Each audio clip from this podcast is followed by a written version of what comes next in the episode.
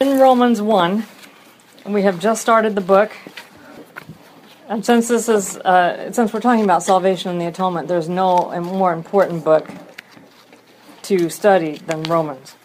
Could I ask a question from last week? Sure. You were saying that uh, Paul never spoke about individual sin. Could you elaborate on that a little bit? You know, I don't remember that comment, unfortunately. Maybe I did say that. When he talks about sin, he's, he talks about the whole world is, sinful. He doesn't point fingers, usually. In, in some of his epistles, he does. You know, he handed, who was it, Demetrius or somebody over, or Demas, maybe. Well, I meant in Romans. In Romans. No, you know, it, we're going to come to chapter 2 and chapter 3. I think it's actually in chapter 3. He talks about, in, in fact, it's in chapter 2 and th- chapters 2 and 3. He quotes uh, from the Psalms, and there is no one who is righteous, no, not even one. There's no one who has understanding. And it's interesting that he would pick something like that, uh, which is more of a wisdom tradition when you, don't- you need understanding. But I'm, I'm finding more and more as I study the Bible that sin has everything to do with lack of understanding. That if we really understood things the way they really are, we would we would absolutely abhor sin and we wouldn't want anything to do with it. But in terms of the universality, I, I think it's the universality I was emphasizing rather than uh, individuality. That doesn't mean. Is it in Romans where he says everyone is responsible for their own sins? In other words, everyone stands before the judgment seat of God and accountable to God.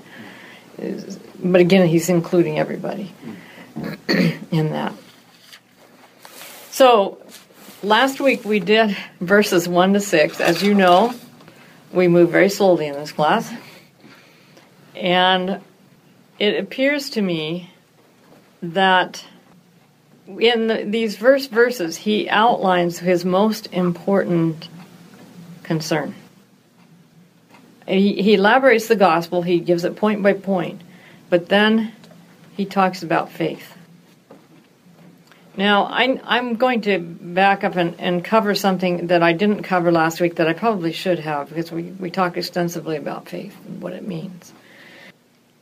Faith can be translated faithfulness if you take the Hebrew word behind the Greek word. Keep in mind, Paul is writing in Greek. Though it's possible that he had a amanuensis too, uh, and who was doing the writing in Greek, and, and whether Paul was actually talking in Hebrew is, is hard to know, but it's likely he was he was writing in Greek in his head. But at the same time, he also was writing in Hebrew. He had the Hebrew vocabulary in, inside his mind as he did this. And so it's possible that, that faith is faithfulness. The only trouble I have with translating it that, and by the way, I believe N.T. Wright, uh, he was a, one of the most prominent New Testament scholars in the world, I believe has started translating, has started uh, emphasizing the faithfulness aspect of this word. The problem I have with that is that a synonym of faithfulness for that Old Testament word, faith, faith, is uh, trustworthiness. We're not trustworthy, are we? So those who live by their trustworthiness, that's not something we can engender, is it? Of course, we can't engender, faith either. But it, it seems to me that we're headed towards works now as a means of salvation rather than grace through faith. It makes more sense that it is faith, that it is trust, that that grace that we receive grace because we have come to trust God. We can't we can't it's not a matter of God won't give us grace because we don't trust him. It's a matter that God gives us grace and we can only receive it if we trust him enough to do so.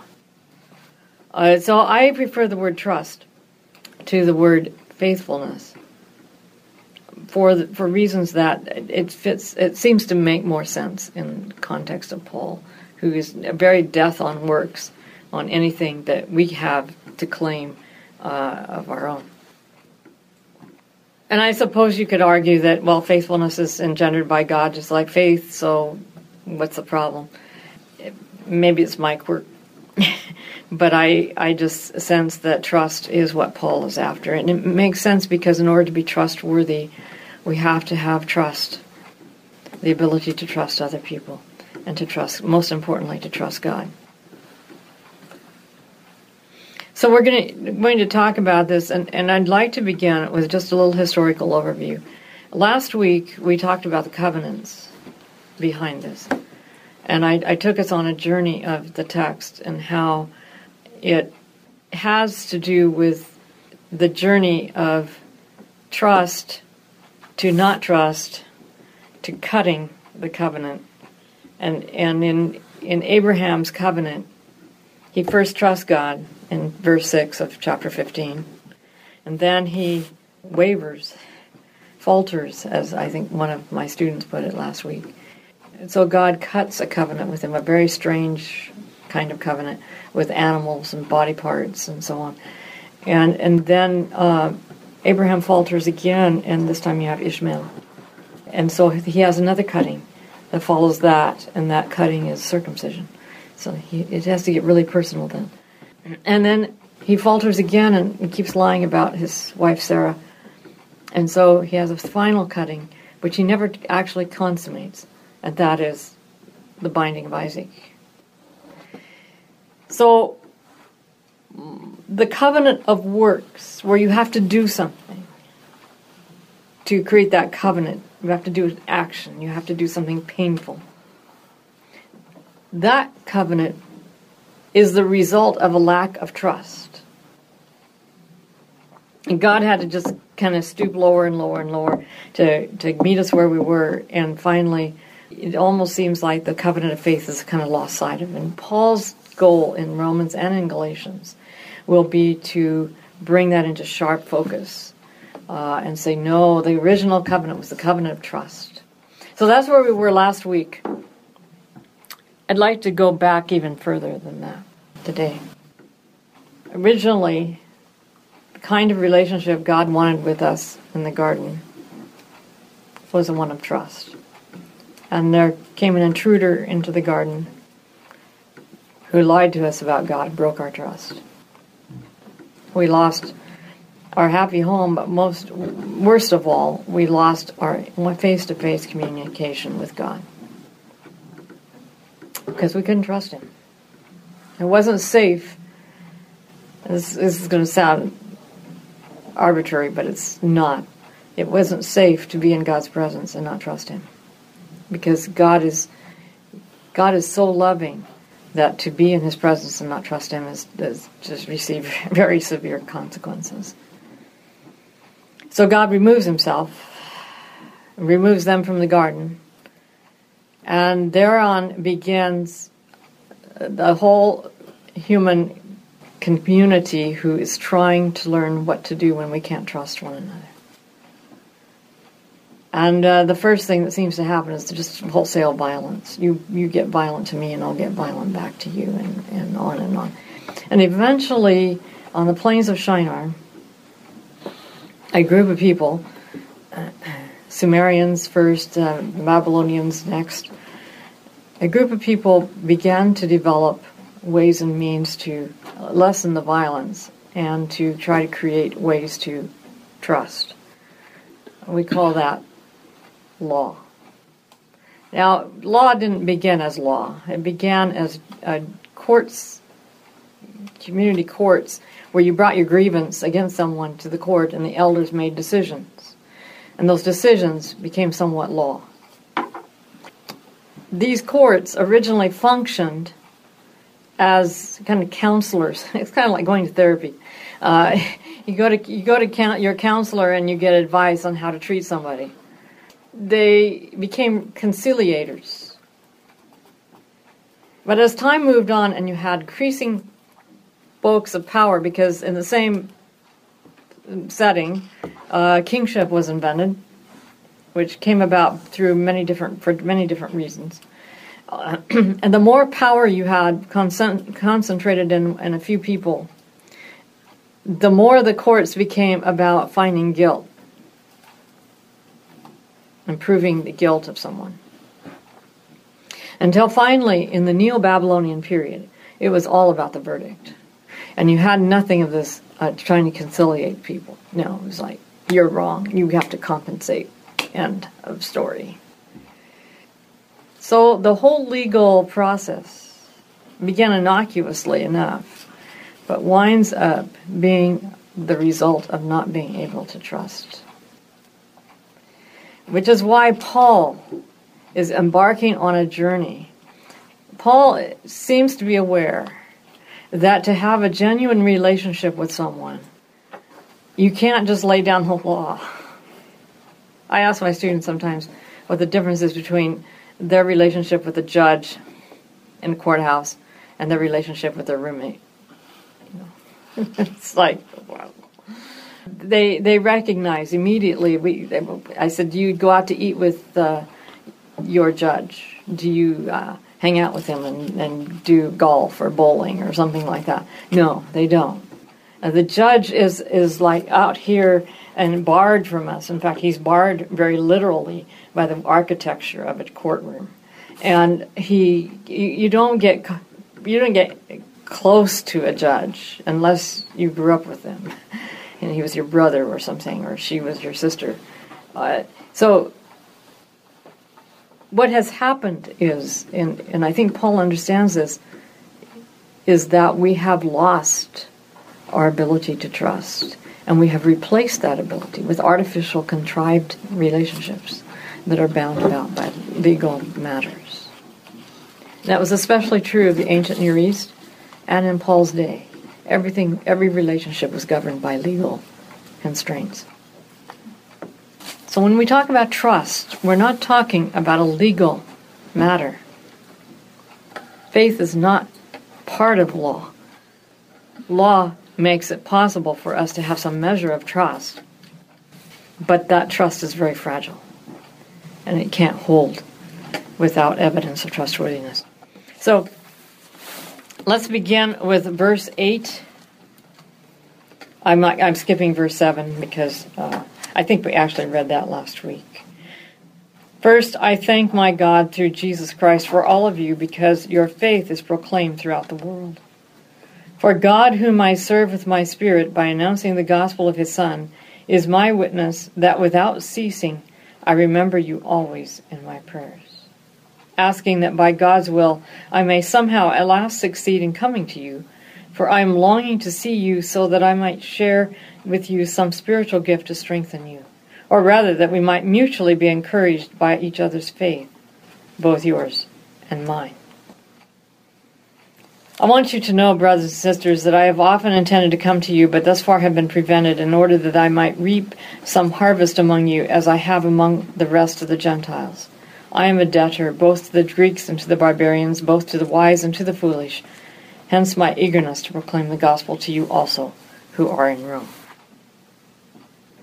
We could ask all kinds of questions about this. Uh, who are the people he's writing to in Rome? Are they Jews? Or are they Gentiles? Or are they both? Didn't you mention that uh, Nero had asked the Jews to come back to Rome, so it's both, but they were fighting the two groups, the local Christians and the Jewish Christians. Mm-hmm. Yeah, my understanding has always been that he's he's writing to both Jews and and Gentiles, and that's one of the reasons why I think the Book of Romans, more than any other epistle, has a, a sort of a duality to it. Uh, he first addresses the Jews, and then he seems to address the Gentiles. What can we glean from here that might help us with the rest of the book? He's uh, he's still talking about the gospel, the God for God whom I serve with my spirit by announcing the gospel of His Son. That's verse nine. Is my witness that without ceasing I remember you always in my prayer. So Paul Paul's uppermost concern is the gospel, the good news. He wants to see them. Uh, look at verse 12, or rather, so that we may be mutually encouraged by each other's faith, both yours and mine. Paul is not setting himself up on a pedestal. He wants to put himself down on their level and say we're all one in Christ. We all have this mutual uh, ability to benefit one another. And then he talks about how he longed to come. What does he mean by verse 14? I am a debtor, both to the Greeks, to the barbarians, and both to the wise and to the foolish. What does he mean by I am a debtor? This translation says I'm under obligation. Yeah. If you're indebted to somebody, you're certainly under obligation to pay them, aren't you? What what does he mean by being under obligation or being indebted? How is he indebted? What have they done for him that he's indebted to them? I mean, that's our usual way of using this word. In the humanistic psychology, you're not a debtor to other people. But in our philosophy, you are a debtor. We're all relation to each other. And we all are responsible. Okay. The good, the bad, the ugly. Okay. Kim, did you have your hand up? Um, I was thinking more that he was indebted to, to God to give to both the Greek and the and uh, the Hebrew and the wise and the foolish. The the mission that he was on was he was indebted by his allegiance to to God to the other people to give them. And you wonder why he doesn't say it that way. He just says directly, "I'm indebted to."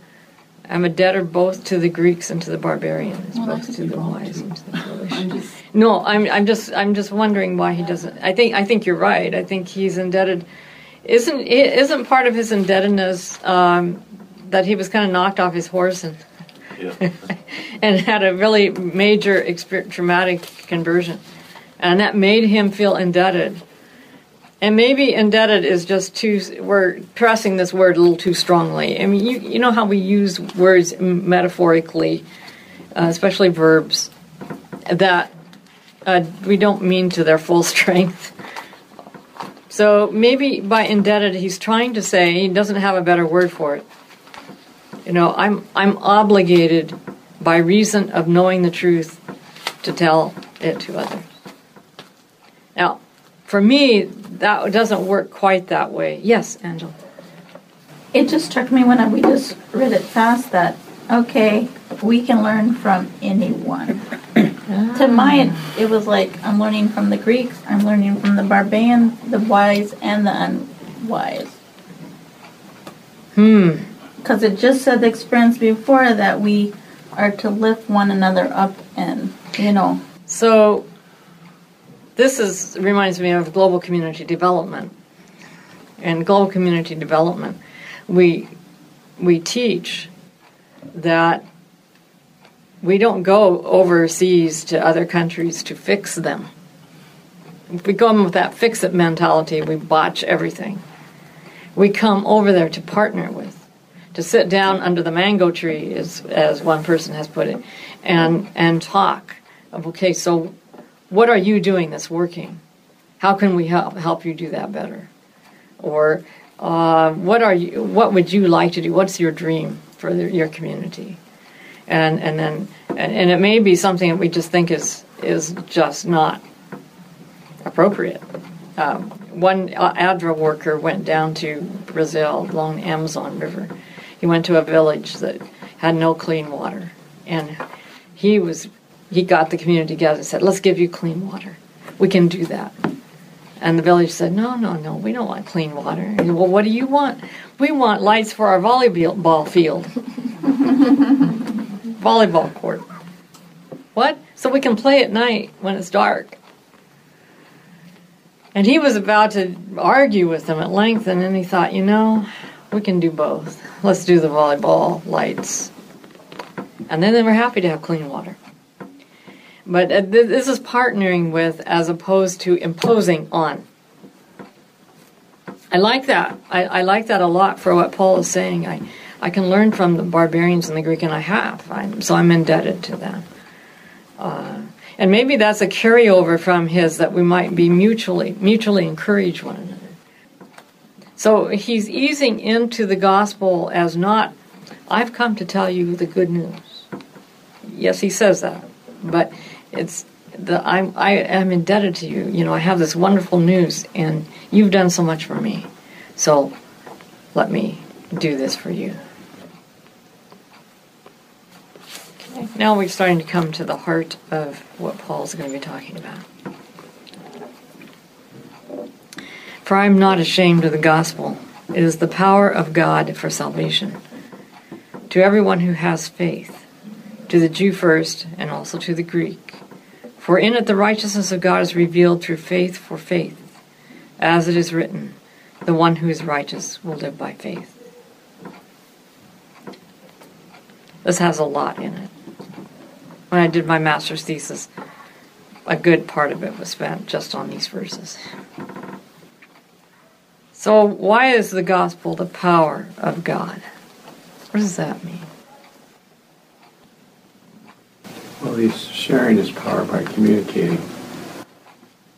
I think the way we, I think in the, in the legal setting that has often been placed on Paul, uh, that we have we have looked at this as the power of God in that it enabled God to save us. God couldn't save us without the gospel. And there's a truth to that, but not in the sense that it's meant. It's meant that, you know, without appeasing the wrath of God, God could not forgive us. That's the way it's usually understood, how it's the power. But the way you're suggesting is that unless we hear the gospel, unless God has not only acted, but this action is proclaimed, we can't be saved. So the gospel itself, the good news, is the power of God for salvation to everyone who has trust. So to everyone who trusts, that gospel has power. And, how, and, and what we determine that gospel is, what its content is, has a tremendous weight in terms of how that works. How does trusting God enable us to receive this powerful gospel that's going to do things to, like save us? Well, we can't answer that question on this verse, so we're going to have to move on. That's that's one of the things in Romans you always have to move on to get the answer. Paul is extremely complicated. For in it the righteousness of God is revealed through faith for faith. Now here's another very disputed term. That we're going to have to look at, and I've been spending a considerable time with it for the past three to five years. I went through Plato, looking at this term. I went through. Uh, I didn't go through Aristotle. Somehow I didn't think he would be very helpful to Paul. But I went through uh, Josephus and Philo and Herodotus and, and a number of Greek authors who were contemporaries of Paul. And I, I looked at this word because sometimes it is rendered, in, and I think the NIV, I don't know if it still does this, I think it's actually changed it. But when it, the NIV first came out, it had righteousness here, but over in um, chapter 3, well, my own version, the NRSV, is a good example of this. So um, it says that for in it the righteousness of God is revealed. That is the in the gospel the righteousness of God is revealed, and it's righteousness. But if you look over at chapter three, verse five. But if our injustice serves to confirm the justice of God, what shall we say? That God is unjust to inflict wrath on us. It's the same word in the Greek. Why does it does the translator decide it's righteousness in one place and justice in another? Could he not say in verse 17, for in it the justice of God is revealed? And what does the justice of God mean? And mm-hmm. depending on what you bring to that term, you will interpret one way or another. This term is extremely key.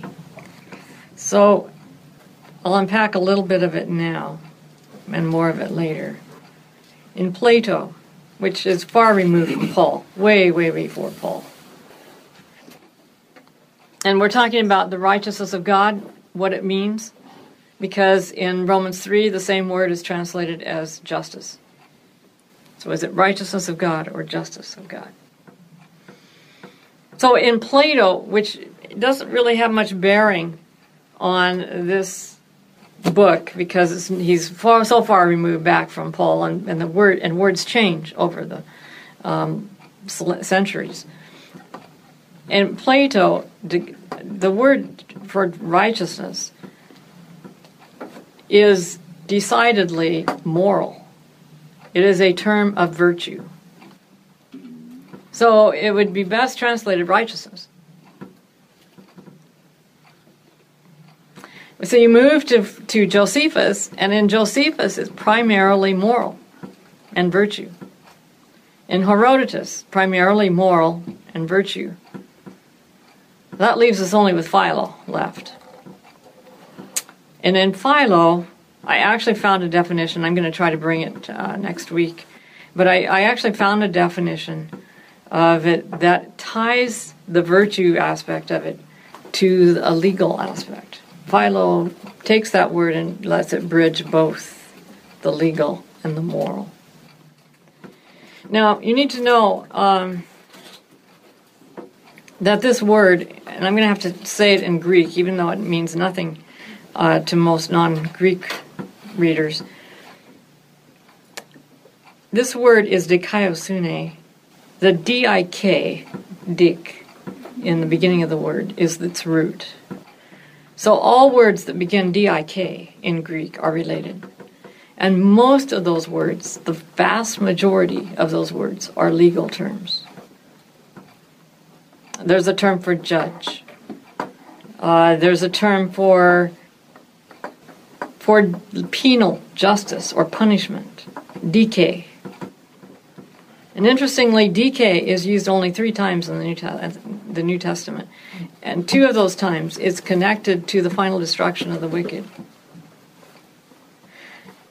One of those times is it's found in Acts, and that's very revealing because it's very true to the, I think, the core meaning of the term.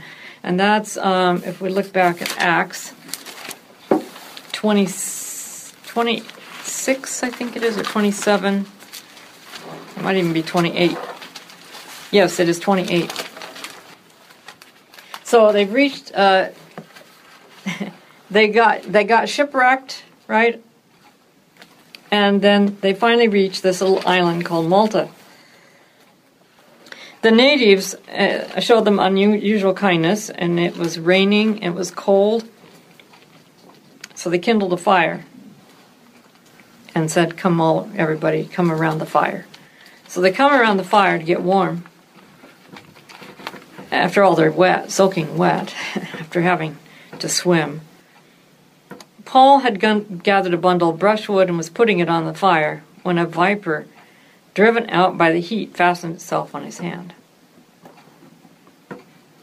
When the natives saw the creature hanging from his hand, they said to one another, This man must be a murderer. Though he has escaped from the sea, justice has not allowed him to live. What kind of justice is that? Legal. It's re- legal. It's retributive, retributive justice. Getting back. justice isn't going to take this. You, you escaped my clutches, so here you are. Here's a snake. It will kill you. That's dike. Now, if Paul meant strictly legal justice, when he talks about the righteousness of God, and he especially meant a penal kind of justice, he would have used dike. That would have been the best term. But he uses righteousness, moral, virtuous justice. Now, Philo says that, well, it is, it is justice. It's the kind of justice that makes fair decisions, either for punishment or for exoneration. Makes fair decisions. So I prefer the term righteousness, and I think Paul would agree with that if he were, had known English. Because I think it never loses its moral connotations. And the question is, what is right? What is dikaiosune? What is the righteousness? Now, the usual Hebrew word that it translates is tzedakah, which means, or tzedek, which means righteousness in, in uh, Hebrew. But this same term is used by the Septuagint, that is the Greek translation, to translate words like truth, words like trust, words like um, kindness, like like the Hebrew word kesed, which it translates several times. The word kesed, as near as I can tell from having studied it, means going beyond what is legally required to do the kind, generous thing. So this word dikaiosune in Hebrew understanding has a lot more to do with a, a, more of a moral stance you take toward people where you do the right thing in the right situation. And sometimes that means doing kesed, uh, the kind thing. And that sometimes that means doing the truthful and honest thing. Uh, but you're always doing what is right in a particular situation. So, for in it the righteousness of God is revealed, and of course we don't know what he's talking about at this point. Um, how is the gospel? How does the gospel reveal the righteousness of God? Uh, we're going to unpack that when we come to Romans three. For in it the righteousness of God is revealed through faith for faith. What does that mean? Now, one way to translate that is to fall back on the meaning of faithfulness that is also a part of this word and say it is for it is through faithfulness for faith. In other words, I'm going to use different words now. Instead of faithfulness, I'm going to use trustworthiness. And instead of faith, I'm going to use trust. It is for in it the righteousness of God is revealed through trustworthiness. For trust. Does that make sense? In other words, something had to be established of God's trustworthiness in order for us to trust Him. And, and keep in mind, as I said last week, the word trust is actually in the causative form in the Hebrew. So that it, trust is caused by something. Or it, what or the mechanism that is trust is caused. And that mechanism is the trust it's built on trustworthiness. That's why the same word can mean trustworthiness or it can mean trust. It can mean faithfulness or it can mean faith so I, that's how I would like to translate this. Uh, for in it the righteousness of God is revealed through tr- trustworthiness leading to trust. And I, I, know I have to add some words that aren't in the Hebrew, but I think that that's the intent of the word, uh, the preposition for. As it is written, the one who is righteous will live by trust. Or you could translate the one who is righteous will live in trust.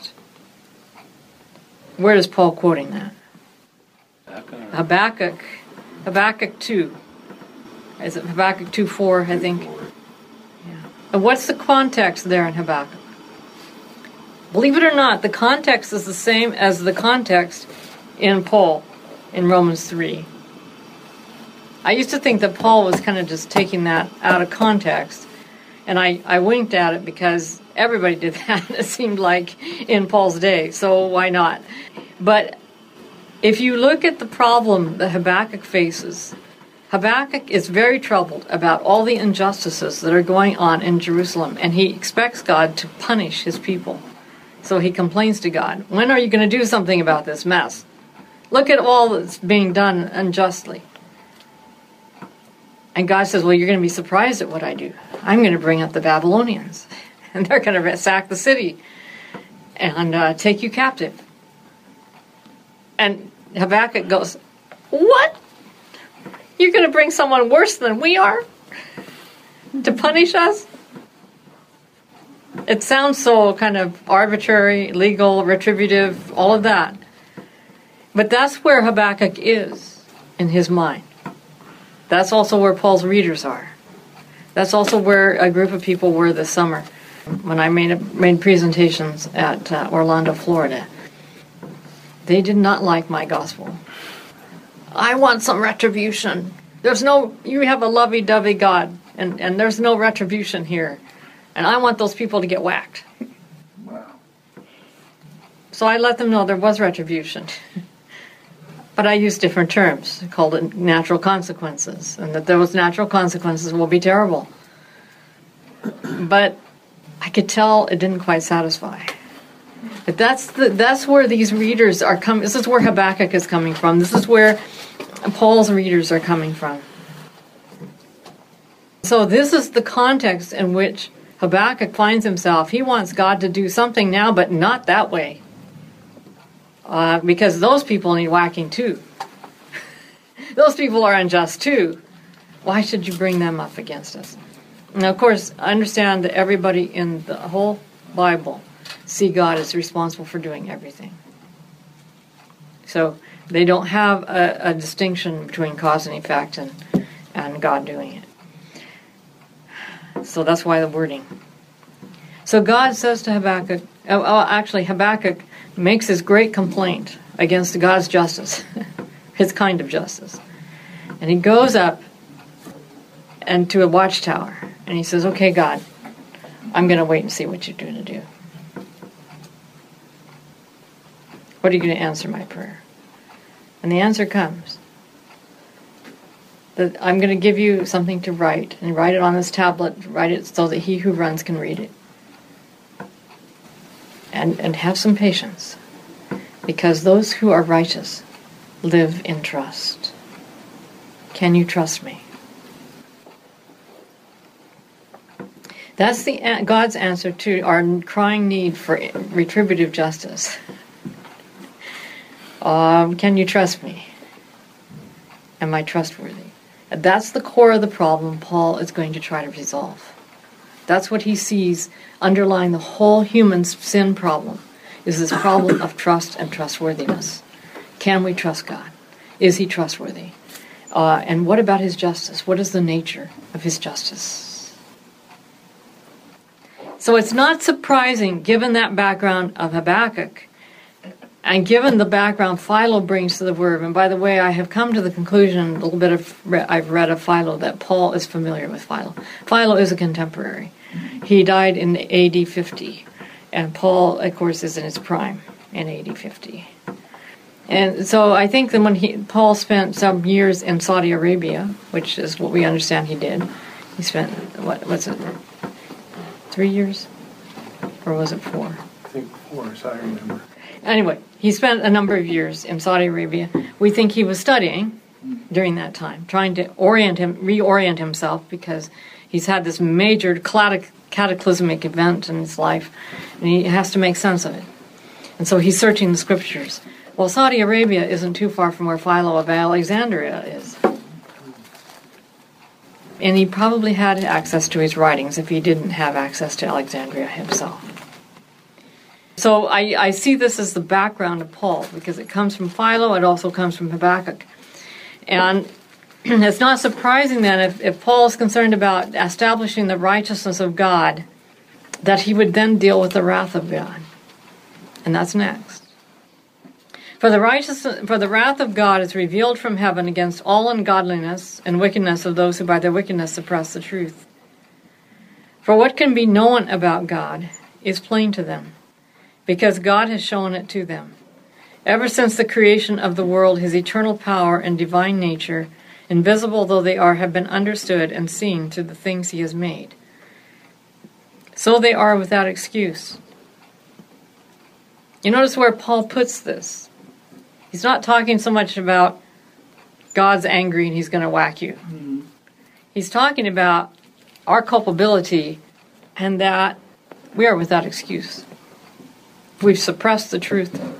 We knew what was right. We knew what, we could know about God is available to us, and we refused to to do, deal with it, to refuse to believe it. So we are without excuse. For though they knew God, they did not honor him as God or give thanks to him, but they became futile in their thinking. And their senseless minds were darkened. Claiming to be wise, they became fools, and they exchanged the glory of the immortal God for images resembling a mortal human being or birds or four footed animals or reptiles. Sounds like he's only talking about idolaters here, doesn't it? Not the rest of us.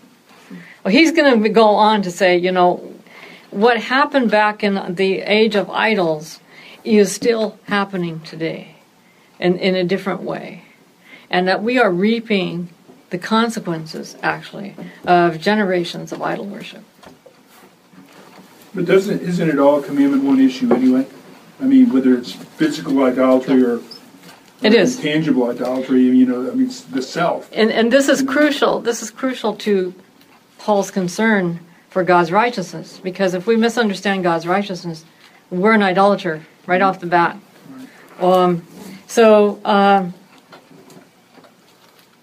so they exchanged the glory of the immortal God for images resembling a mortal human being or birds or four-footed animals or reptiles. Therefore, and now we come to the wrath of God is revealed. This is how it's revealed. Therefore, God gave them up in the lusts of their hearts to impurity, to the degrading of their bodies among themselves, because they exchanged the truth about God for a lie, and worshipped and served the creature rather than the Creator, who is blessed forever. For this reason, God gave them up to degrading passions. Their women exchanged natural intercourse for an unnatural. In the same way, also the men giving up natural intercourse with women were consumed with passion for one another. Men committed shameless acts with men and received in their own persons the due penalty for their error. And since they did not fit to acknowledge God, God gave them up to a debased mind, to things that should not be done. They were filled with every kind of wickedness, evil, covetousness, malice, full of envy, murder, strife, deceit, craftiness. They are gossips, slanderers, God haters, insolent, haughty, boastful, inventors of evil, rebellious toward parents, foolish, faithless, heartless, ruthless. They know God's decree that those who practice such things deserve to die, yet they do not only do them, but even applaud others who practice them. Well, Any- one time or another, I think all of us have been guilty of probably one of those at least. At least, at least. I mean, not more for me, but anyway, but, yeah, it's, it's humbling. Yeah, does Paul leave anybody out? I don't think so. In the King James, he also added debate. Debate? yeah, well, a lot of us are good at that. I want to go back to this word revealed. The wrath of God is revealed. The word is apocalyptai, which is related to the apocalypse, the revelation. It means to uncover, disclose, or reveal. It is a definitive word. That is, it is what follows is going to define the term. So when it says the wrath of God is revealed, Paul says, I'm going to define how it acts, how it behaves. And three times he has. Rather than it's God, He gave them up. God doing things. Right. He That gives God's them up. Mean, he's cruel, and that. And I think Yeah. that's the way people are reading it. That some way God is really pissed off. But no, Paul says he gave them up. Because because they did this, he had to allow them to receive the results. But that's the wrath. But- That's the allowing wrath. it to happen. Right. And, and that's really all the wrath is when we think about hell or Mm-hmm. punishment, you know. I mean, the only people that aren't going to be in heaven are people that God knows would not be happy there and would make other people miserable and turn heaven into a hell. Right. So, so you know, it's not. I mean, because God created us never with the intention of destroying us, and then even when we boo boo made a boo boo, He still came up with a plan to save us, which required sacrificing His own Son, who created us all. So that's just an amazing feat on His part. So you know, uh, this is less about punishment. Like, hey, we we can't let people come here that would never be happy here. I, I- I think I, I to me that makes sense. So. Yeah. So, So- the translation of wrath is exposing, uh, defining what naturally happens, Mm-hmm. as opposed more action-oriented God that's trying to hurt you Mm-hmm. or punish you. Right. And I don't know.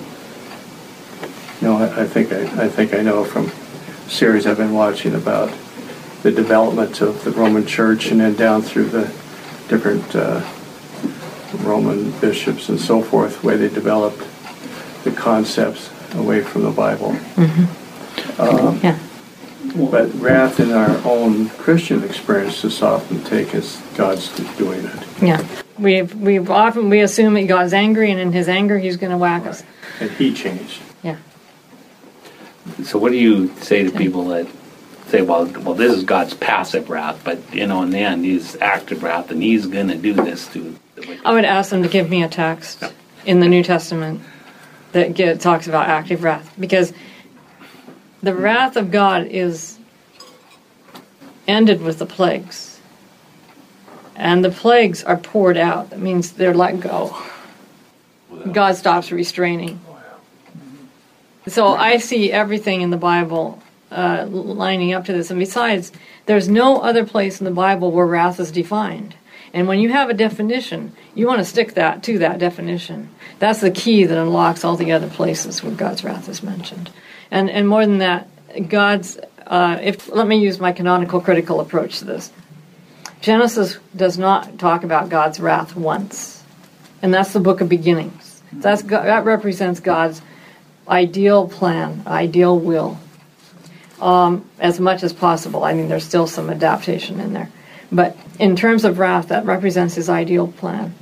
The first time canonically that wrath is mentioned is in Exodus four when Moses runs out of arguments to use and excuses to use for not going to Egypt, God finally gets, he says, God send someone else. I'm done. I'm not going. And God says, gets angry. It says, the wrath of God was kindled against Moses. And he said, All right, I'll send Aaron, your brother. Okay, you can have your way and and and I don't I, I don't think God said it in an exasperated voice like I use, but but uh, He gave Moses what he wanted, and I think that that is is precisely the definition of God's wrath. So there's there's lots of evidence for this. There's one more piece of evidence. I don't know if we have this here. I'm afraid not. Our poor library needs some help. The Septuagint is where Paul gets his definition of divine wrath. If his his his rabbinic readers of the text would pick up on that, I think almost immediately, because uh, let me tell you, at least today, uh, Jewish rabbis know Torah, the prophets, and the writing backwards and forwards, and they know the Septuagint backwards and forwards. In the Septuagint reading of Isaiah 53, three times, the suffering servant is given up using the same Greek word, which is paradidomi. Three times he's given up. And that is lying behind the text of Paul. And pretty soon he's going to refer to it if we can look ahead and peek on the future, chapter 4, verse 25. Uh, starting with verse 24, it will be reckoned to us who believe in him who raised Jesus our Lord from the dead, who was handed over to death for our trespasses and was raised for our justification. Handed over, he was given up. Same word. So Paul is, is thinking Isaiah 53 in the back of his head as he's crafting this and he's defining wrath the way it should be defined in terms of the suffering servant. So, what he's preparing the reader for is an exhibition of divine anger as revealed in the death of Jesus. Mm-hmm. And this, this is where he's headed, and he'll reach it in chapter 3. Any questions or comments? I think this is a good place to stop.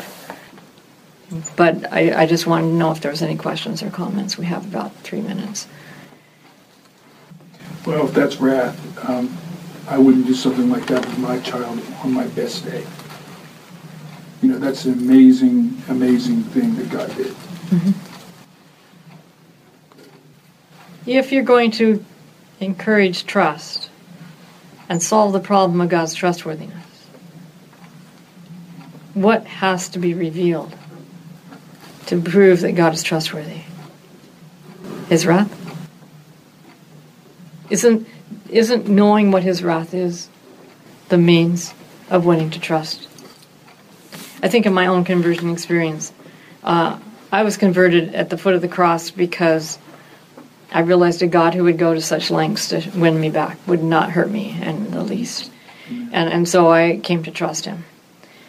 But my mind soon found a problem, and that was God whacking people,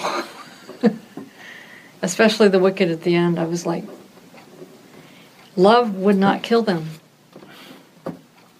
Love would just not do that. If God is 100% love, which I had come to believe, He will not destroy the wicked at the end. And I thought, well, I'll never find that in the Bible, and especially not in Ellen White. I was reading Desire of Ages through at the time. And about a few weeks later, I came to the chapter, It is Finished. And I remember reading page 763, and she's describing in biblical terms the the fire consuming the wicked and, and so on. And I'm I'm reading this along and going, and then I, I have to turn the page, and I'm like, okay, she's going to really show how God's whacking them. Turn the page. This is not an act of arbitrary power on the part of God, and I'm. I, I remember leaping into the air from my bed and going, It's true, it's really true, after I read that paragraph. And that settled my trust in God. Because the crux of what went wrong is in that fatal lie, you shall not surely die. Now what? God's gonna God's just gonna let you live forever in sin and wallow in your in your horrors that you do to one another and then you blame him for it because he's the one causing it? Or are you going to come to realize the nature of who God is? So it seems that this lie perpetuated itself and it grew arms and legs of hell, of torture, of God being sadistic and cruel. And we think we need that in order to, to walk straight. But it's not the way it works. That's what Paul is going to try to tell us. This is not the right way home. The right way home is to trust. Mm-hmm. You can't trust if you're if you're believing that lie, the tree of knowledge of good and evil, that you shall surely die. You shall not surely die. And I see Paul Philo does this in his his work. He unpacks Genesis 1 to 3 extensively. And I see Paul doing the same thing. He's, he's really talking about Genesis 1 to 3, and we're going to see that even more as we move into chapter 3. But let's uh, close for today. Let's bow our heads. Gracious Father, we, we thank you for Romans and for what it teaches us about you. We thank you that you have uh, helped us to find the ways and means of interpreting Paul by looking at his sources and how he is using them. We thank you that you are not a God who is angry and ready to devour us, but a God who wants to win us to trust, a God who grieves as he has to let us go if we so choose to reject him. We thank you that you are this way. We ask that we will always trust you because you are certainly worthy of our confidence.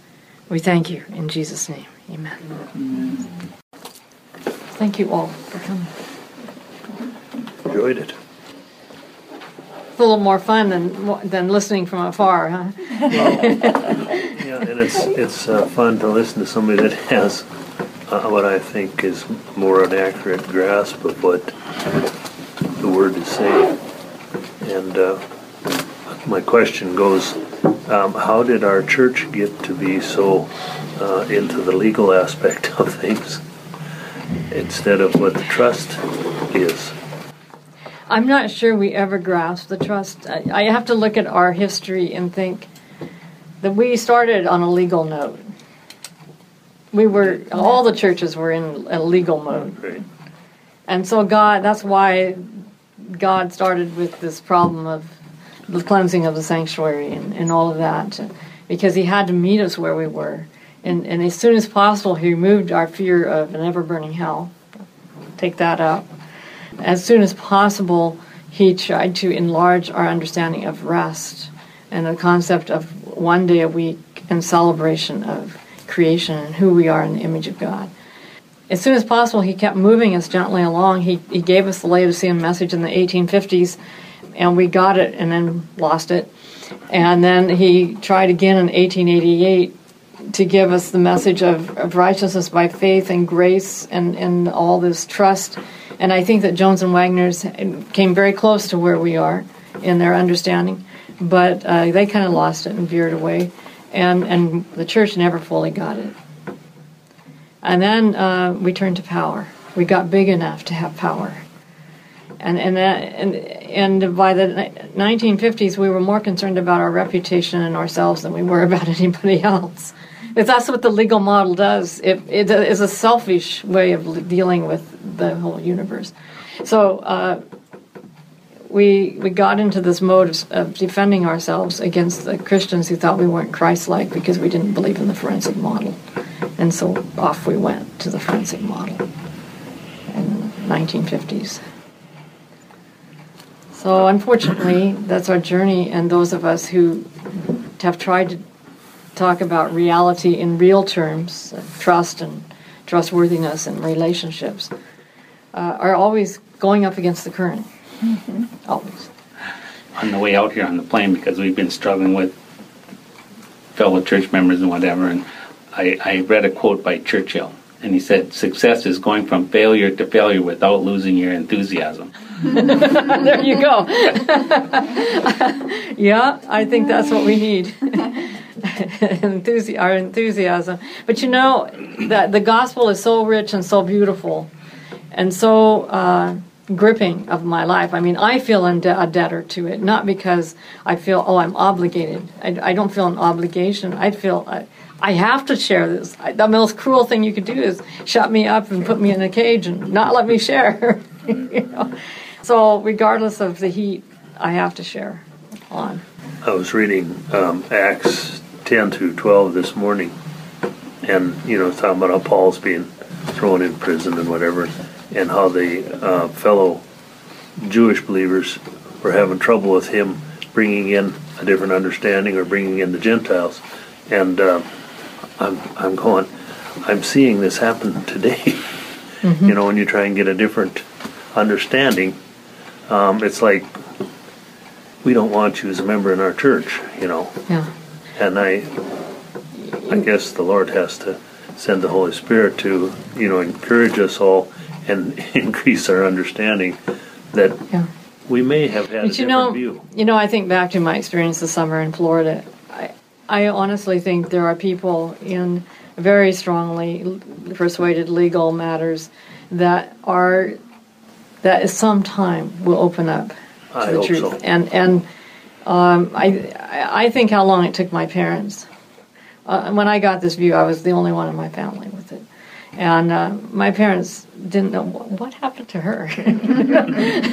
Suddenly, she's just so excited about God. I talked about him morning, noon, and evening, and uh, they they wish they had their unexcited, uh, stable-minded pathfinder back, who just did everything right and, lined up with everything. I, I I finally came to despair that they would ever get it. Nine years later, I was like, you know, this is my view. It's always going to be my view. It's not going to be my parents' view. And then I wrote a book. Uh, my second book that I published at Pacific Press has just recently gotten reprinted under the original title I had, and God cried out, "Why this suffering?" I wrote the book, and it was the story of God looking at the great controversy through God's eyes. And I brought the manuscript home when I visited my parents, and I asked if I could read it to them. And I watched my dad get converted right before my eyes. Just he melted. I could just see it.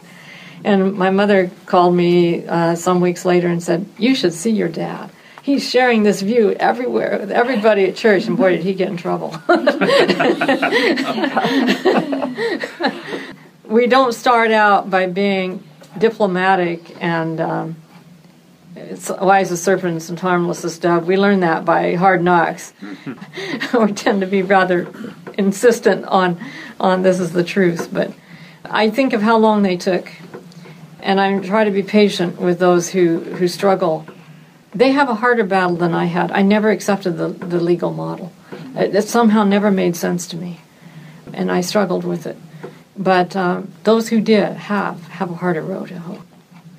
So Well, that's the danger if we, if we want our spirituality branded, you know, like in a certain way and to look a certain shape or whatever. One of the best gifts we can give our kids, this includes the kids here at this college, is, is to trust them and to allow them and the Holy Spirit influencing them to find their own way. And you know what? Sometimes we learn from that Yeah. way and it enriches our own, Right. you know, whatever. But like trying to get them to conform to our path and so forth, that's a foolish notion because then it's disingenuous. Right. It's not their Yeah, walk. the most we can do is offer it mm-hmm. and, and say, you know, if you disagree with me on a test, that's fine. If, you know, and allow latitude for what answers they give. The most we can do is offer this. And we Hunger can't compel. For righteousness. You know, Yeah. We want them to be like that. Angela? You said your book is being through Pete, through Pacific Press again? It's reprinted. All three of my books are reprinted now. So, yeah, we need to let go. What was the title? And God cried out, Why this suffering?